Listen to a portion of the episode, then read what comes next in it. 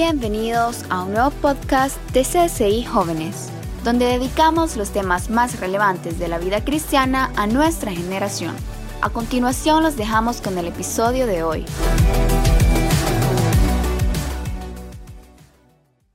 Y el tema que estudiaremos hoy por los siguientes minutos es este, consumidos. Consumidos. Hablaremos acerca de las adicciones. Y sabes, de, entrada quiero darte algunos datos muy importantes. Según la Oficina de las Naciones Unidas, concentrada en el trabajo para las drogas y el delito, dice lo siguiente, del 2010 al 2019 han tenido en el mundo un aumento del 22% en el consumo de drogas alrededor de todo el mundo. Y se estima que para el 2030 ese crecimiento aumentará en un 11% más. ¿Sabes qué está diciendo este dato? Que lejos de poder reducir con todos los esfuerzos, con todas las terapias, con todo el trabajo y millones que se están invirtiendo para poder detener el avance del consumo de drogas en el mundo, este solo está aumentando. Las ventas de drogas en el lado oscuro del Internet apenas surgió hace 10 años y sabes, este comercio de drogas ya ha logrado alcanzar 315 millones de dólares al año y cada año se está hasta cuatriplicando la cantidad que están generando a través de la venta ilegal de drogas. Cada cinco minutos, escucha esto, cada cinco minutos solo en Estados Unidos está muriendo una persona por consumo de drogas. Haz la cuenta de lo que dura esta reunión y te darás cuenta de cuántas personas están muriendo solo en una hora por el consumo de drogas. Y una de las principales causas de muerte, entre las primeras dos causas de muerte entre los jóvenes de toda nuestra edad, es el consumo de drogas. Sabes, en Estados Unidos, tal vez has escuchado de esto, hay un barrio que le dicen el barrio zombie de Filadelfia. Tal vez has escuchado un poco de eso. Solo en el 2017, en esta zona, que se consume fentanilo, es la principal droga opioide que se consume ahí, logró causar el 59% de las muertes de consumo de este tipo de droga. Escucha esto, es 50 veces más fuerte que la heroína y 100 veces más fuerte que la morfina. Han logrado alcanzar cifras de 300 personas muertas en un solo día está consumiendo la juventud. Todos estos datos solo nos están diciendo que la drogadicción, la adicción a las drogas, a cualquier tipo de droga, alcohol, heroína, cocaína, crack, hongos, lo que tú quieras, está consumiendo nuestra juventud. Ustedes pueden encontrar muchos videos acerca de este barrio, le llaman el barrio zombie de Filadelfia, donde vas a encontrar docenas, cientos de personas, sabes que están consumidas por el fentanilo en primer lugar y por otras drogas como heroína y cocaína. Y e, está declarado este tipo de zonas, sabes, eh, zonas de riesgo en un país tan desarrollado como Estados Unidos. Y sabes, dice el, el Departamento de los Estados Unidos, hemos hecho todo lo que podemos hacer. Llamamos a los familiares, tratamos de regresarlos a sus casas, pero simplemente los familiares nos dicen, ya lo damos por perdido. A esa persona, a esa de joven, ya la damos por perdida. No tiene resultado ir por ella o ir a traerlo.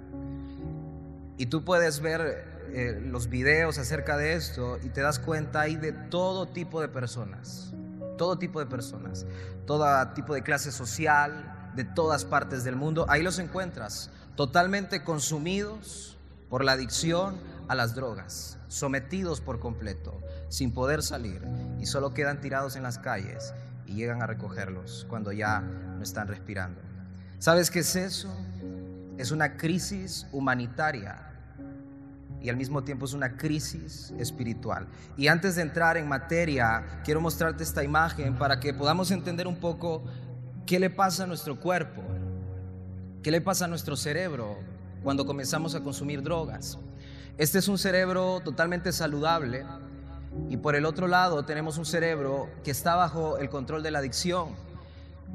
Alcohol, heroína, cocaína, pornografía, ludopatía, lo que sea. La misma adicción. Y vemos este cerebro normal que ven, lo rojo, eso es dopamina, que es la hormona que nos genera placer y es normal. Tenemos experiencias naturales que dan placer, una comida que te gusta, salir a un lugar que te gusta y todo eso te genera dopamina. Pero cuando una persona comienza a introducirse en la adicción, sabes, recibes un pico de dopamina tan elevado que tu cerebro automáticamente comienza a concentrarse en aquello que le produjo ese placer elevado. El problema es que tu cerebro comienza a acostumbrarse a esa cantidad de dopamina elevada y luego te pide más y luego te pide más y luego te pide más. Y llega un punto donde tu cerebro ya no puede generar más placer, más dopamina, pero al mismo tiempo tu cuerpo te está exigiendo que le sigas supliendo esa dopamina. Así que tú sigues consumiendo, ya no te genera el mismo placer, lo que te deja es culpa, es tristeza, es ansiedad, pero no sabes por qué lo sigues buscando. Y es porque tu cerebro te está diciendo, quiero más, quiero más aunque ya no pueda segregar dopamina. Y por eso ves un cerebro que está muriendo a la dopamina. Ese es el cerebro de una persona que está totalmente consumida por la droga o la adicción que esté generando. Lo sabes, la escritura dice que hay libertad en Cristo Jesús para eso. Y para cualquier tipo de adicción que tú puedas estar pasando. Y de eso quiero hablarte y quiero mencionarte cuatro cosas. Cuatro cosas a la luz de la palabra acerca de esto. Y lo primero es lo siguiente, ¿sabes? Eres un diseño y Dios fue el diseñador. Tú y yo somos un diseño creado, obra de arte, dice la escritura de Dios. ¿Y quien te diseñó fue el Señor? No te creó Satanás, por lo tanto, lo que provenga de Satanás no puede saciarte. No te creó el mundo, por lo tanto, lo que provenga del mundo no logra saciarte. ¿Sabes? Y ahí es donde entramos en un dilema. Eres creación de Dios, por lo tanto lo que provenga de Dios logra satisfacer y saciar tu alma por completo. Y los diseños de Dios no se pueden adulterar. Porque cuando tú adulteras un diseño, le quitas su función original. Tú puedes tomar algo creado por un diseñador, pero lo comienzas a destruir a tu manera, lo comienzas a cambiar a tu manera y pierdes su función original. Deja de ser lo que tiene que ser. Y la, antítesis al plan de Dios es el plan de Satanás. Y así dice la escritura que el Señor tiene planes de bien y que Él ha venido para darte vida en abundancia. De la misma manera Satanás ha venido para darte muerte en abundancia. Y Él comenzará como el imitador perfecto acerca de todo lo que Dios hace, pero a su favor, a proveerte de placeres temporales que por un momento te puedan saciar, pero tarde o temprano comenzarán a pasar factura. Dios te creó, Él es tu diseñador y Él te creó libre. Él te diseñó para que tú fueras libre y que tú pudieras tener una libertad de decisión y de expresión. Y el deseo de Satanás es que tú puedas vivir preso, totalmente contrario a lo que Dios quiere hacer en tu vida. Y entramos ahí en el gran dilema del vacío interior del ser humano que hasta la psicología estudia esto, el vacío interior del ser humano. Intentamos saciar nuestra carne, la saciamos. Intentamos saciar el alma, podemos hacer algo ahí con las emociones y los sentimientos, pero luego tratamos de saciar el espíritu y es ahí donde la psicología ya no puede decirnos qué hacer. Es ahí donde el ser humano se limita porque el espíritu solo es saciado, dice la Biblia, por el espíritu. Y Dios es espíritu. Y es ahí la pieza clave que andamos tratando de llenar, pero no podemos saciar. Y sabes, una persona que comienza en la pornografía, prueba un poco, pero luego aquello no le sacia, luego sigue probando y aquello deja de saciarle. Y luego necesita más, y luego necesita más. Le preguntaron a un violador, ¿y, ¿y cómo llegaste a este punto de cometer esos actos tan terribles?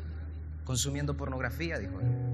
¿Sabes? Porque tu cuerpo comienza a pedir más para tratar de saciarse. Pero ahí es el problema del vacío. Porque solo Dios puede saciar tu espíritu. Y solo Dios puede saciar por completo tu ser. Cuando tú no cumples tu propósito en esta vida, cuando tú no comienzas a ejercer tu labor como el diseño que fuiste creado, entonces comenzarás a sentir una insatisfacción en tu vida y tratarás de llenar por completo aquel vacío. El alcohol no te saciará, las drogas no te saciarán, el sexo no te saciará, las amistades no te saciarán, porque hay un gran espacio en tu espíritu, en tu alma que dice Dios y necesita ser llenado por Dios. Nuestro corazón tiene un gran vacío que solo Dios puede saciar. Y quiero llevarte a la escritura y que veas un hombre que se dio el lujo de probar las adicciones. Él mismo lo dice, me di lugar a los placeres y es Salomón. Eclesiastés 2. Quiero que prestes atención a este pasaje. Es Salomón quien está escribiendo y dice la escritura que no hubo un hombre tan sabio como él en la tierra. Y mira lo que está explicándonos él. Me dije, dice Salomón, vamos, probemos los placeres, busquemos las cosas buenas, entre comillas, de la vida. Pero descubrí que eso también carecía de sentido. Entonces dije, la risa es tonta. ¿De qué sirve andar en busca de placeres?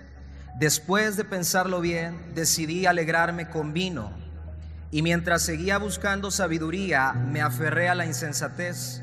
Así traté de experimentar la única felicidad que la mayoría de la gente encuentra en su corto paso por este mundo. También traté de encontrar sentido a la vida edificándome enormes mansiones y plantando hermosos viñedos. Hice jardines y parques y los llené de toda clase de árboles frutales. Construí represas para juntar agua con la cual regar todos mis huertos florecientes. Compré esclavos y esclavas y otros nacieron en mi propiedad. También tuve enormes manadas y rebaños, más que cualquiera de los reyes que vinieron en Jerusalén antes que yo. Junté grandes cantidades de plata y de oro, el tesoro de muchos reyes y provincias. Contraté cantores estupendos, tanto hombres como mujeres, y tuve muchas concubinas hermosas. Tuve todo lo que un hombre puede desear. Sabes, dice él, y tú puedes leer todo Eclesiastes 2, me construí mis propios bosques. Imagínate este hombre, tenía tanto dinero y dice él, me construí mis propios bosques, mis navíos, las mansiones que podía tener las tuve. Me construí mi propio harén, era un lugar lleno de mujeres solo para él. Y él dice, hice todo lo que mi corazón quería, no le negué a mis ojos absolutamente nada de lo que desearon. Tuve todo lo que un hombre puede desear. Sabes, en Eclesiastés 12 él está diciendo, en mi sabiduría probé la insensatez y me entregué a los placeres. Y comencé a saborear todo lo que el placer del hombre puede ofrecer. Pero nota la conclusión de este hombre. Eclesiastés 2, versículo 11. Pero al observar todo lo que había logrado con tanto esfuerzo, vi que nada tenía sentido. Era como perseguir el viento. No había absolutamente nada que valiera la pena en ninguna parte. Sabes, es lamentable, pero el Espíritu Santo nos está hablando a través de este hombre. Y Él permite que este hombre logre alcanzar todo lo que tú y yo de repente podamos estar deseando hoy incluso dice él, los placeres.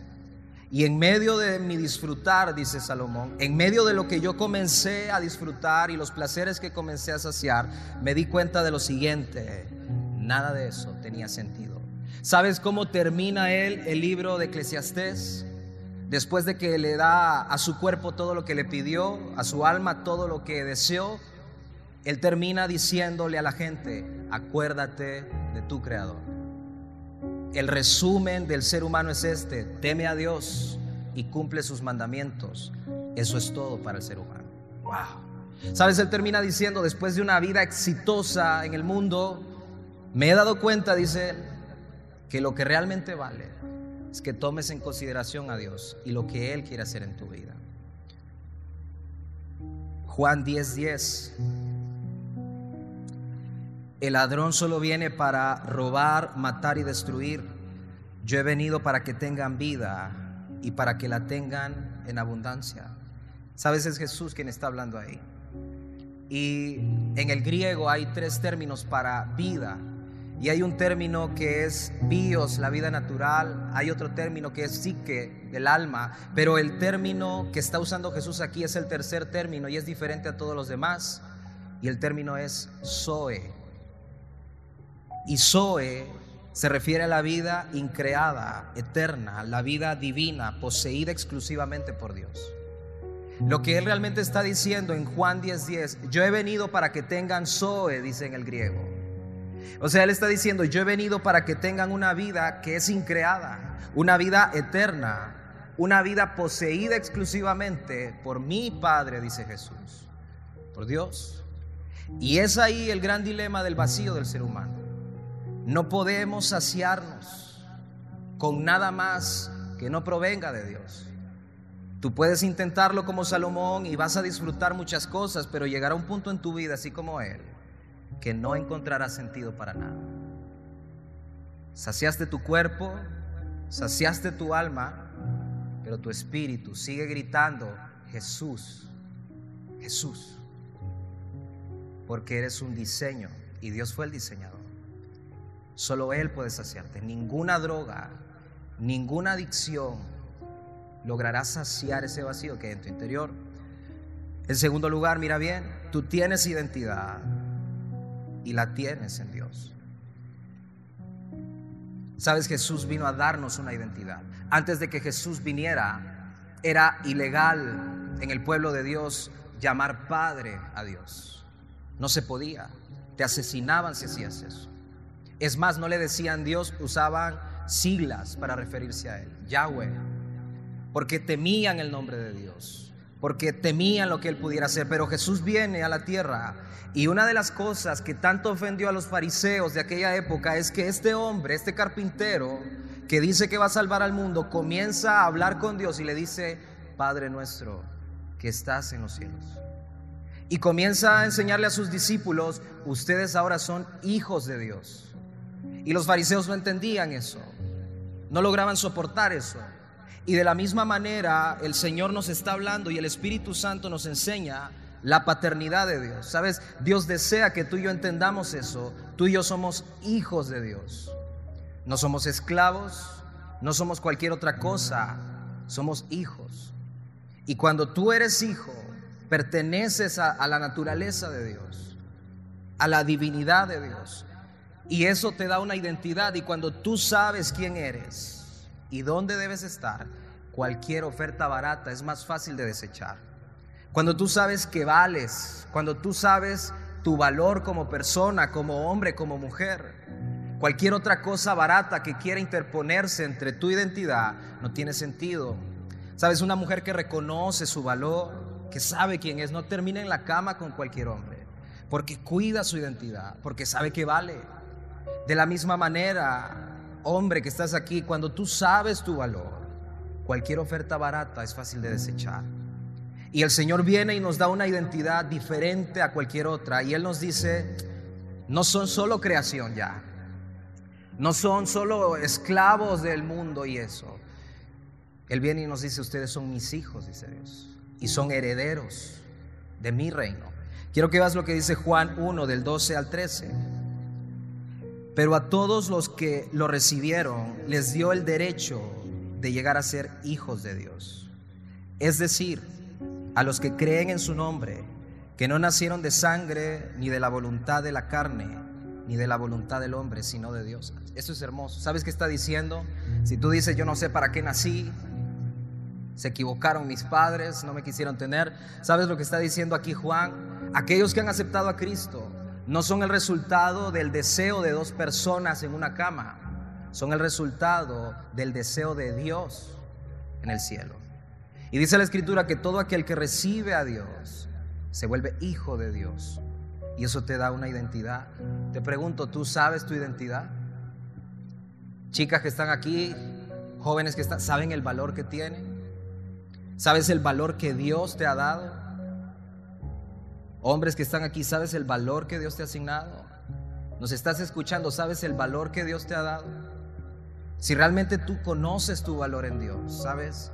cualquier oferta de este mundo quedará poca, quedará baja, porque querrás saciarte con la identidad de Dios.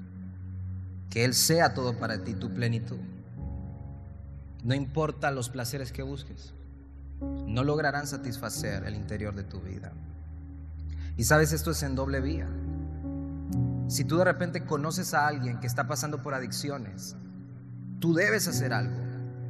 Si tú sabes de un amigo, una amiga que está viviendo adicciones, más vale que hagas algo. Sabes, Jesús nos dijo en Mateo 5, 14 al 15, ustedes son la luz del mundo. Solo con esa primera parte nos podemos quedar. Ustedes son la luz del mundo, como una ciudad en lo alto de una colina que no puede esconderse. Nadie enciende una lámpara y luego la pone debajo de una canasta. En cambio, la coloca en el lugar alto, donde puede iluminar a todos. Esa identidad que tú tienes, esa identidad que te hace saber que eres hija de Dios, hijo de Dios, también debe impulsarte a brillar la luz de Cristo. Los jóvenes están consumiendo, sabes, en tanto bombardeo y necesitan ayuda. ¿Y sabes quiénes son los llamados a ayudarles? Nosotros, la iglesia de Cristo. Nadie más lo va a hacer. Y el Señor está en el cielo pidiendo a gritos que hagamos algo, pidiendo a gritos que alguien les diga, pidiendo a gritos que alguien se acerque, pidiendo a gritos que alguien ore por ellos, pidiendo a gritos que alguien les muestre el camino pidiendo a gritos que alguien les enseñe la palabra de Dios. Pero si nos ocultamos, si comenzamos a disminuir esa luz, sabes, el mundo quedará completamente oscuro. En tercer lugar, déjate consumir por Dios. Déjate consumir por Cristo. Sabes, vale la pena que inviertas toda tu vida en Él. Vale la pena que te gastes completamente para Él que tus deseos estén arraigados más que a una adicción, a la presencia de Dios. Vale la pena que tu cerebro esté atrapado por Dios, por la palabra de Dios, por la intimidad con Dios, más que cualquier químico, más que cualquier pastilla, bebida o placer temporal que puedas tener. Juan 4, 13 al 14, Jesús nos habló de esto. Todo el que beba de esta agua volverá a tener sed, respondió Jesús. Pero el que beba del agua que yo le daré no volverá a tener sed jamás, sino que dentro de él esa agua se convertirá en un manantial del que brotará vida eterna. ¿Sabes? Jesús está diciendo, el que beba de esta agua del mundo, el que beba de todo lo que te pueda proveer el mundo, te va a dejar con más sed. Cualquier adicción en la que estemos, solo te va a dejar con más sed. Pero Jesús le ofrece a una mujer en esa ocasión y le dice, pero si tú bebes el agua de vida eterna, esa agua en tu interior correrá y fluirá y nunca volverás a tener sed. ¿Sabes de qué sed está hablando? Espiritual. Y Jesús provee ahí la solución al vacío del espíritu. Carne, alma y espíritu. Y él dice, yo puedo saciarte. Quiero mostrarte un hombre que se dejó saciar por el Espíritu, a diferencia de Salomón. Filipenses 3, del 7 al 10, es Pablo y está escribiendo en la cárcel esto. Está escribiendo esto en la cárcel, ha sido golpeado, ha sido burlado, hay amigos del que lo han abandonado ya a esta época y sabe que va a morir pronto. Y él está escribiendo Filipenses y ves un hombre que logró dejarse consumir por Dios. Logró dejar que Dios entrara a su vida y que el agua de vida saciara su interior. Y él escribe, antes creía que esas cosas eran valiosas. ¿Qué cosas? Su vida pasada y todo lo que hacía antes y sus planes y sus propósitos. Antes creía que esas cosas eran valiosas, pero ahora considero que no tienen ningún valor debido a lo que Cristo ha hecho. Le entendió que era un diseño y entendió su identidad en Dios. Así que todo lo demás no vale nada cuando se le compara con el infinito valor de conocer a Cristo Jesús, mi Señor. Por amor a Él he desechado todo lo demás y lo considero basura a fin de ganar a Cristo y llegar a ser uno con Él. Ya no me apoyo en mi propia justicia.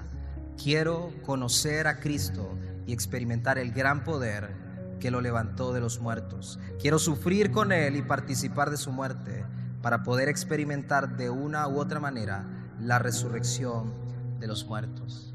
¿Sabes? Este hombre está diciendo, Estoy conociendo a Jesús, me está consumiendo Él y me estoy dejando consumir por Él. Cuando tú conoces la soberanía de Dios, entonces tus planes y tu futuro no te preocupa tanto. Cuando tú conoces la santidad de Dios, entonces comienzas a aborrecer tu propio pecado que te está separando de Él. Cuando tú conoces la bondad de Dios, entonces tienes el deseo de comenzar a perdonar a todos los demás. Cuando tú conoces la paz de Dios, ya las ansiedades comienzan a disminuir. Cuando tú conoces la grandeza de Dios, tus temores se van reduciendo uno a uno. ¿Sabes? Eso es conocerlo a Él. Eso es lo que está diciendo Pablo. Ahora lo conozco y todo lo que yo conocía antes y todo lo que era antes ya no tiene tanto valor para mí. Es más, dice Él, es basura para mí. Porque ahora lo conozco a Él. La plenitud de Cristo Jesús. Cuando tú sabes que quién es Cristo, escucha, cuando tú sabes quién es Cristo, poco importa quién eres tú. ¿Sabes? Y todo aquello que te rodea comienza a disminuir. Y de repente tú estás enfrentando alguna adicción, alguna situación difícil en tu vida, de repente tú estás comenzando a consumir drogas, o estás dejándote envolver por alcohol, o estás sumergido en pornografía, o en lo que sea que tú no puedas salir. Deja que Cristo te consuma. Sabes, hoy es un buen día para que tú le puedas decir a Él, quiero que me consumas tú, enséñame, enséñame, quiero que tú me consumas por dentro. Quiero que todas aquellas cosas que están rodeando mi mente y gobernando mi mente comiencen a disminuir. Quiero entender que soy hija de Dios, que mi cuerpo es valioso, que mi mente es valiosa. Quiero entender que soy hijo de Dios, que tienes planes para mí, que puedes hacer algo conmigo. Sabes, Dios quiere hacer algo con cada uno de nosotros. Amén. Pero Él necesita que tú te entregues. Amén. Ahí donde estás, cierra tus ojos un momento. Cierra tus ojos un momento mientras la banda nos acompaña.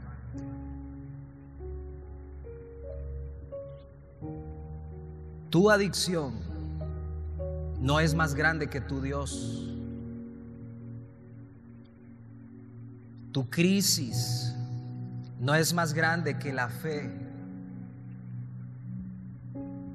Tu atadura no es más fuerte que la palabra de Dios. Y sea cual sea el nombre de tu adicción, jamás le ganará al Espíritu Santo. Jamás. Yo quiero que en este momento, si tú estás pasando por alguna adicción, puedas hablar con Dios. Tómate este tiempo y quiero pedirte que donde estás te puedas poner de pie, cierres tus ojos y puedas levantar tus manos. Cuando tú levantas tus manos le dices al Señor, yo no puedo, pero tú sí. Cuando tú levantas tus manos le estás diciendo al cielo, necesito tu ayuda. Necesito tu intervención. Tal vez llevas tiempo luchando. Tal vez tu lucha solo tú la conoces. Tal vez ni siquiera tus padres saben que estás luchando con alguna adicción. Pero el Señor sí y Él quiere rescatarte. Él quiere que tú entiendas, eres su diseño, eres su hijo y Él te ha dado una identidad y un valor, no para que lo desperdicies en un placer efímero que solo te dejará una mente vacía, un cuerpo vacío, un alma insatisfecha y un espíritu que jamás va a ser saciado. Él necesita alma, cuerpo y espíritu para cumplir los propósitos en tu vida es un buen momento para que tú le digas al Señor, consúmeme tú, Señor. Rescátame, Señor. Sabes, cuando tú le dices al Señor, yo no puedo, soy débil, rescátame, Él se glorifica. Tómate este tiempo para orar con el Señor. Preséntale cualquier adicción mientras adoramos un momento. Ahí donde estás, levanta tus manos. Es Él quien conoce tus luchas. Es Él quien conoce lo más profundo de tu corazón. Y a Él debemos presentarle nuestras batallas. Señor, aquí estamos.